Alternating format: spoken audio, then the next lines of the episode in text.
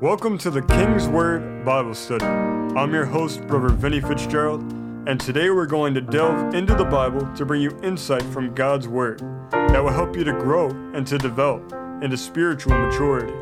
These lessons are designed to help guide you and strengthen you in your relationship with the Lord. Whether you've never opened a Bible or have read it cover to cover, this podcast will inform and uplift you. Our purpose is not only for you to know and to understand the King's Word, but for you to live it out in your day to day life.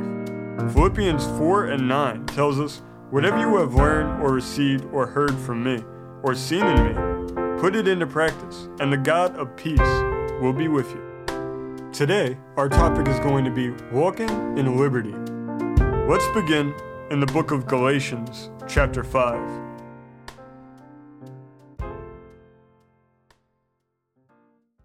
In Galatians 5, beginning in the first verse, it says, Stand fast, therefore, in the liberty wherewith Christ hath made us free, and be not entangled again with the yoke of bondage. Behold, I, Paul, say unto you, that if you be circumcised, Christ shall profit you nothing. For I testify again to every man that is circumcised, that he is a debtor to do the whole law. Christ is become of no effect unto you, whosoever of you are justified by the law ye are fallen from grace. For we, through the Spirit, wait for the hope of righteousness by faith.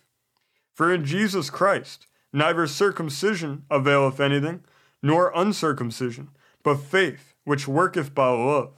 Ye did run well. Who did hinder you, that you should not obey the truth? This persuasion cometh not of him that calleth you. A little leaven leaveneth the whole lump. I have confidence in you through the Lord that ye will be none otherwise minded. But he that troubleth you shall bear his judgment, whosoever he be. And I, brethren, if I yet preach circumcision, why do I yet suffer persecution? Then is the offense of the cross ceased. I would they were even cut off, which trouble you. For, brethren, ye have been called unto liberty. Only use not liberty for an occasion to the flesh, but by love serve one another. As Christians, we need to celebrate the unique independence and liberty that we have in Christ. Far too many times, we take it for granted. In America, as in many other places in the world, we enjoy independence and freedom as the national standard. America was built off of the principles of life and liberty and the pursuit of happiness, all of which are Christian principles. Although America has never been perfect, it has always been a beacon of light and freedom to the world. The gospel has been allowed to be preached freely in this nation and to flourish here with virtually no persecution. Many of us listening today have experienced firsthand the freedom that America offers, and whether people realize it or not, they're extremely blessed to live in America. The same can be said of any of the other free countries all around the world. This freedom that we enjoy here in this world is natural freedom, which is great, but it only goes so far because it's temporal in nature. People also need to have spiritual freedom. This is the truest form of freedom because it's not just for the here and now, it's for all of eternity. This is the liberty that Paul is speaking of here and that Jesus came to bring us. There is no freedom more important than spiritual freedom. We must understand the freedom that we've been given. Real spiritual freedom begins with surrender. If you could summarize all of Christianity into one word, it would be surrender. This is what takes place when we are born again. We surrender our lives in service to Him. We go into covenant with Him, and He in turn gives us His grace and the liberty that comes with it.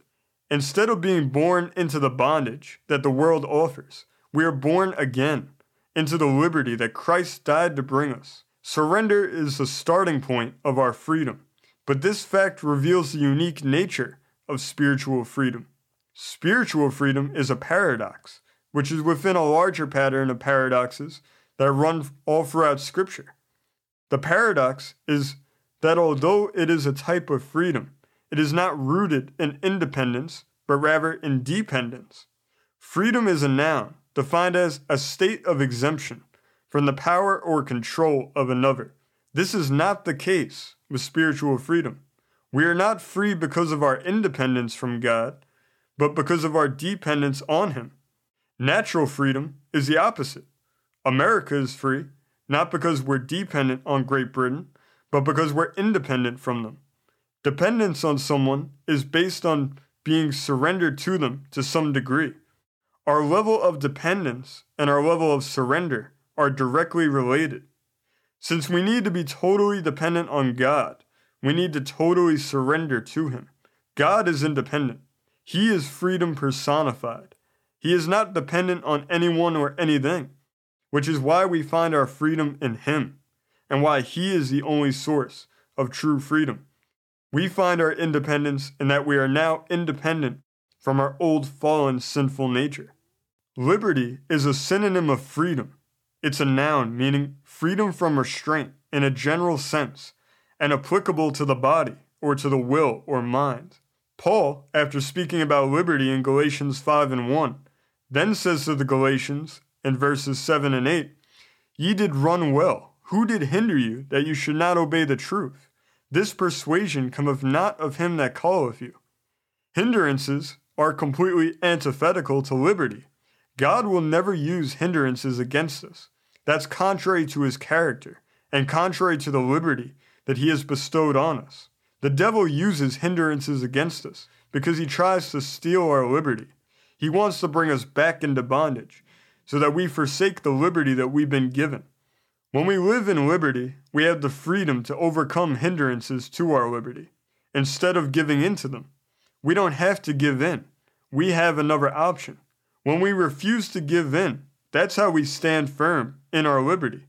Verse 1 says, Stand fast, therefore, in the liberty wherewith Christ hath made us free, and be not entangled again with the yoke of bondage. Far too many Christians get entangled and brought back into bondage. The most common way that this takes place is by Christians falling back into legalism. Verse 4 says, Christ is become of no effect unto you, whosoever of you are justified by the law. You are fallen from grace. This doesn't mean that now they somehow lost their salvation and were doomed for hell. Fallen from grace meant that they fell back into legalism. Legalism brings about bondage and fear and punishment, all of which are contrary to freedom. Legalism puts all the pressure on the self instead of giving people the freedom to cast their burdens on Christ and to trust in Him for their righteousness. This is the amazing aspect of the covenant of grace. It allows us to have perfect freedom because we no longer have to trust ourselves in our fallen human nature for our righteousness. We can trust in God Himself as a source of our righteousness. Verse 5 says, For we through the Spirit wait for the hope of righteousness by faith. Our role is not to be in bondage by the law, but to fulfill the law. Verse 14 says, For all the law is fulfilled in one word, even in this Thou shalt love thy neighbor as thyself. We fulfill the law through our love, and love will naturally manifest if we allow our character to be conformed to the character of Christ. Let's go to Matthew chapter 5. Matthew chapter 5, beginning in the 17th verse. It says, Think not that I am come to destroy the law or the prophets. I am not come to destroy, but to fulfill. For verily I say unto you, till heaven and earth pass, one jot or one tittle shall in no wise pass from the law, till all be fulfilled.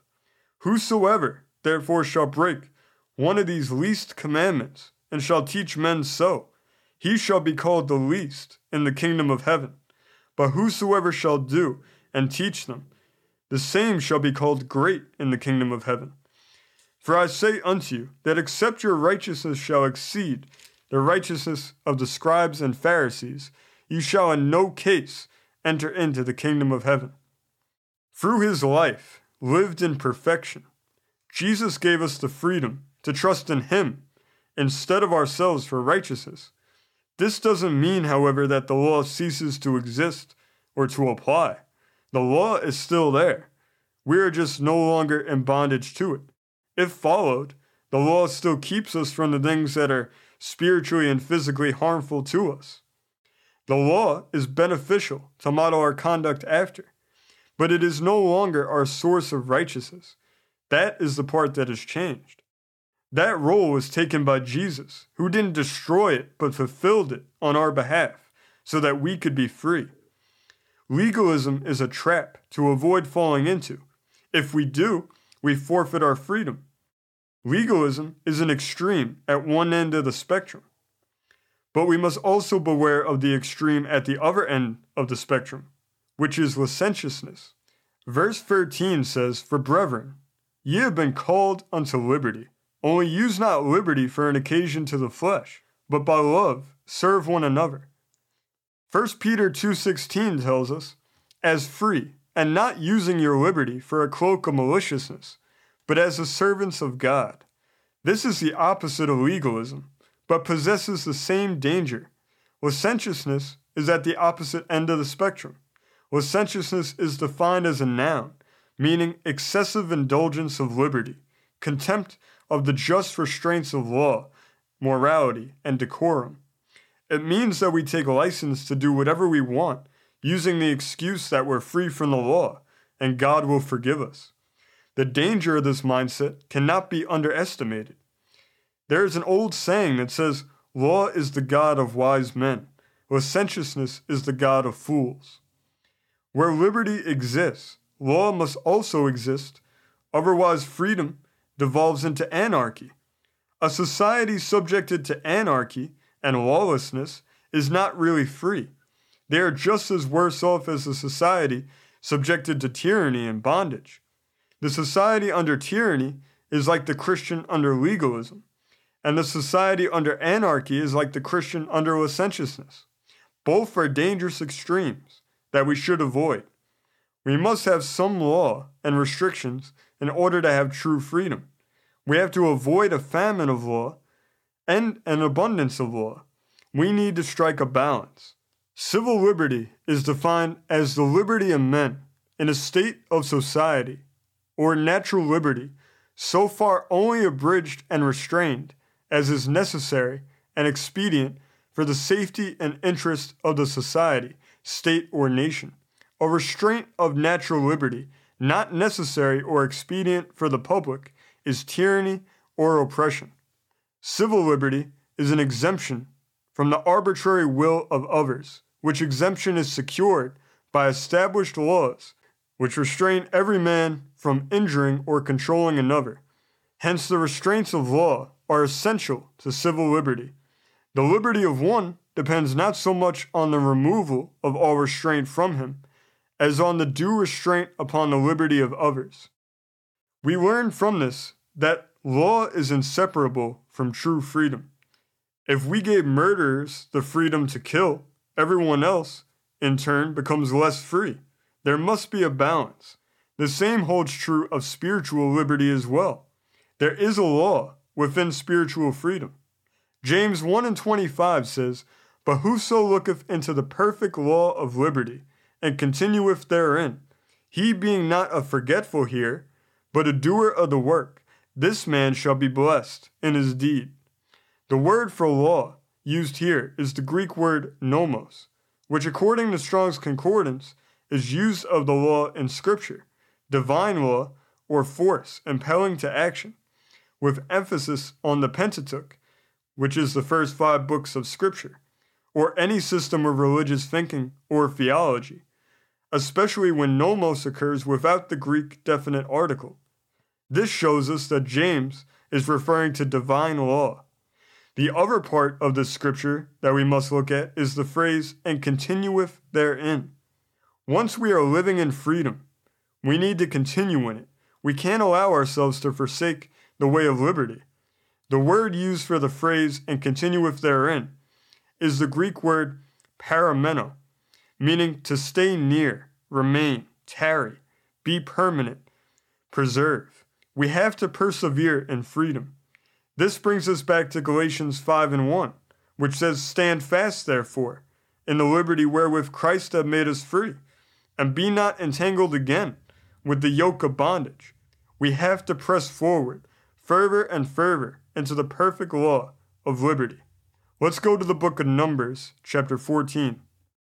In the book of Numbers, chapter 14, beginning in the first verse, it says, And all the congregation lifted up their voice and cried, and the people wept that night.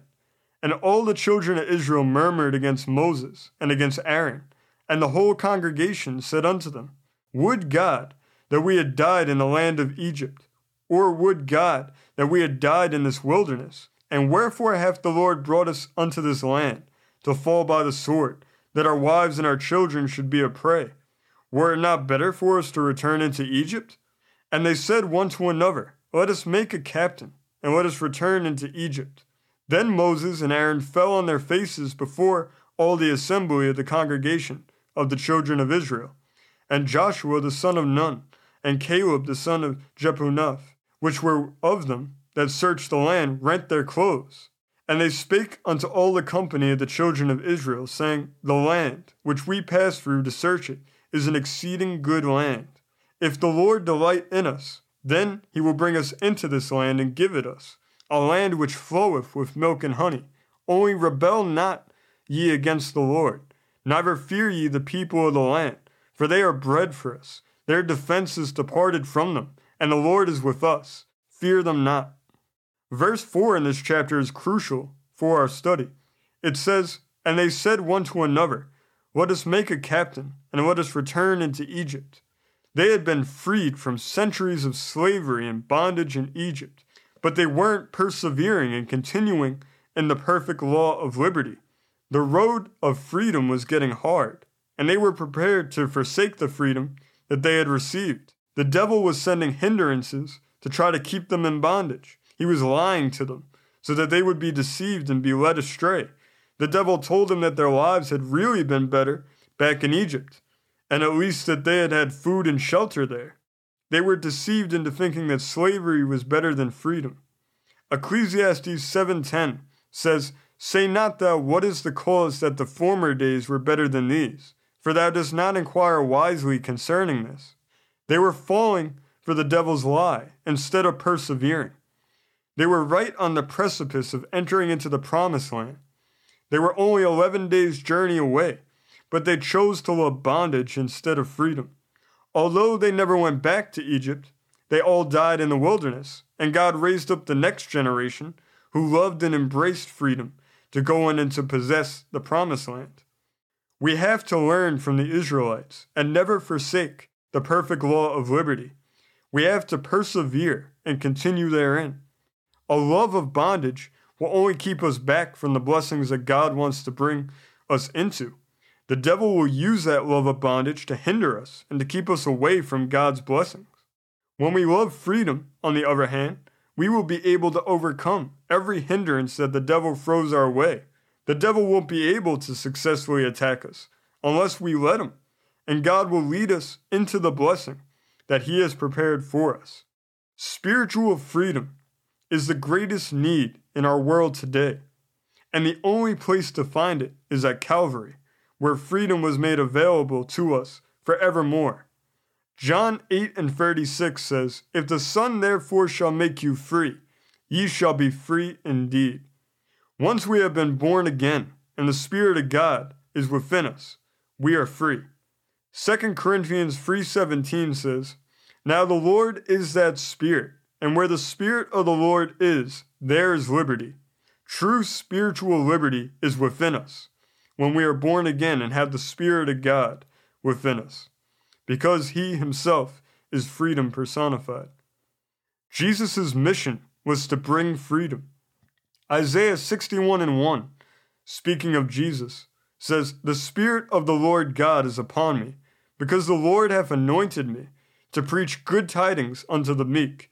He hath sent me to bind up the brokenhearted, to proclaim liberty to the captives and the opening of prison doors to them that are bound. Freedom was won for us on Calvary, but we must remember that freedom isn't free. There's always a price to be paid. Jesus bought our total, eternal freedom with his blood and with his life. The price was steep. He carried all of mankind's sin on his back. He suffered and he died and spent three days in hell, separated from God, all on our behalf, so that we could be eternally free. We have to understand and recognize our freedom that God has bought for us. America's freedom didn't come free either. There are countless graves, both marked and unmarked, that are full of soldiers who gave their lives and lost their limbs and sacrificed in every other conceivable way so that we and our fellow countrymen could enjoy the freedom and the liberties that we enjoy today. And this has been the case in every country throughout the world. Soldiers have given their lives to protect their homeland and to bring freedom for their people. And we can't forget the price that was paid. Ever since the first drop of blood was shed in the American Revolution, God has raised up heroes all across this land, from every background and walk of life, to answer the call and to stand in the gap for us so that we could live free. Thomas Jefferson said in 1787 The tree of liberty must be refreshed from time to time with the blood of patriots. Thomas Paine wrote in 1776 during the Revolution These are times that try men's souls. The summer soldier and the sunshine patriot will, in this crisis, shrink from the service of his country. But he that stands it now deserves the love and thanks of man and woman. Tyranny, like hell, is not easily conquered. Yet we have this consolation with us that the harder the conflict, the more glorious the triumph. What we obtain too cheaply, we esteem too lightly. Tis dearness only that gives everything its value. Heaven knows how to put a proper price upon its goods, and it would be strange indeed if so celestial an article as freedom should not be highly rated. The soldiers in the Revolution stood firm in liberty, and they persevered in the perfect law of liberty, and they won because of that. It was their love of liberty itself that made the difference. All this sacrifice should cause us to never give up our freedoms. Our freedoms are God given, they aren't given by man and man has no right to take them away from us. Benjamin Franklin once said, Those who would give up essential liberty to purchase a little temporary safety deserve neither liberty nor safety. Today we need to celebrate our liberty and give God thanks for it, both our natural freedom and most importantly, our spiritual freedom.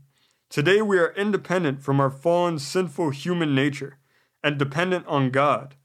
Our job is to totally surrender to God and to stand firm in our freedom and persevere in the perfect law of liberty. Today, in the words of Dr. Martin Luther King Jr., from every mountainside, let freedom ring. Let's close in prayer. Lord, we thank you today for freedom, Lord God, that you have made liberty available to us through the sacrifice of your Son on Calvary. And Lord, Help us to not look to man for our freedom. Man did not give us our freedom, you gave us our freedom. And our freedom is never going to come from governments or from any type of person out there in the world. It's only available at Calvary, Lord God. And direct your people, direct unbelievers to come to Calvary and to find the true freedom that only you can give us, Lord God. And help us once we have liberty and once we're living in it to continue in it and to walk in that perfect law of liberty, Lord God. And we thank you that you're going to help us to grow in liberty and to prosper within it. And Lord, we thank you. We give you all the honor and the glory. And Lord, we worship you forever, Lord God. And we love you. In Jesus' name, amen. Now, if you want to have true freedom and have Jesus as a part of your life today, all you need to do is to invite Jesus into your heart to be your personal Lord and Savior. You then need to repent of your sins and ask for His forgiveness. Then you trust that you've been forgiven and you ask for His free gift of eternal life. If you've prayed this from a sincere heart and you truly meant it, then you are now a part of the family of God. Welcome to God's family. We want to thank everybody for listening today we appreciate you taking out your time to spend with us. And if you would like to give us feedback and tell us how much you appreciate this show, you can contact us at kingswordbiblestudy at gmail.com. And if you would like to learn more about this program and this ministry, you can visit kingswordbible.com. We also appreciate if you write a review from wherever you're listening to this podcast from. And if you follow and subscribe, so that more people can hear the King's word for themselves. God bless you. We want you to know that we love you all, and we will see you next week as we continue to study the King's word together.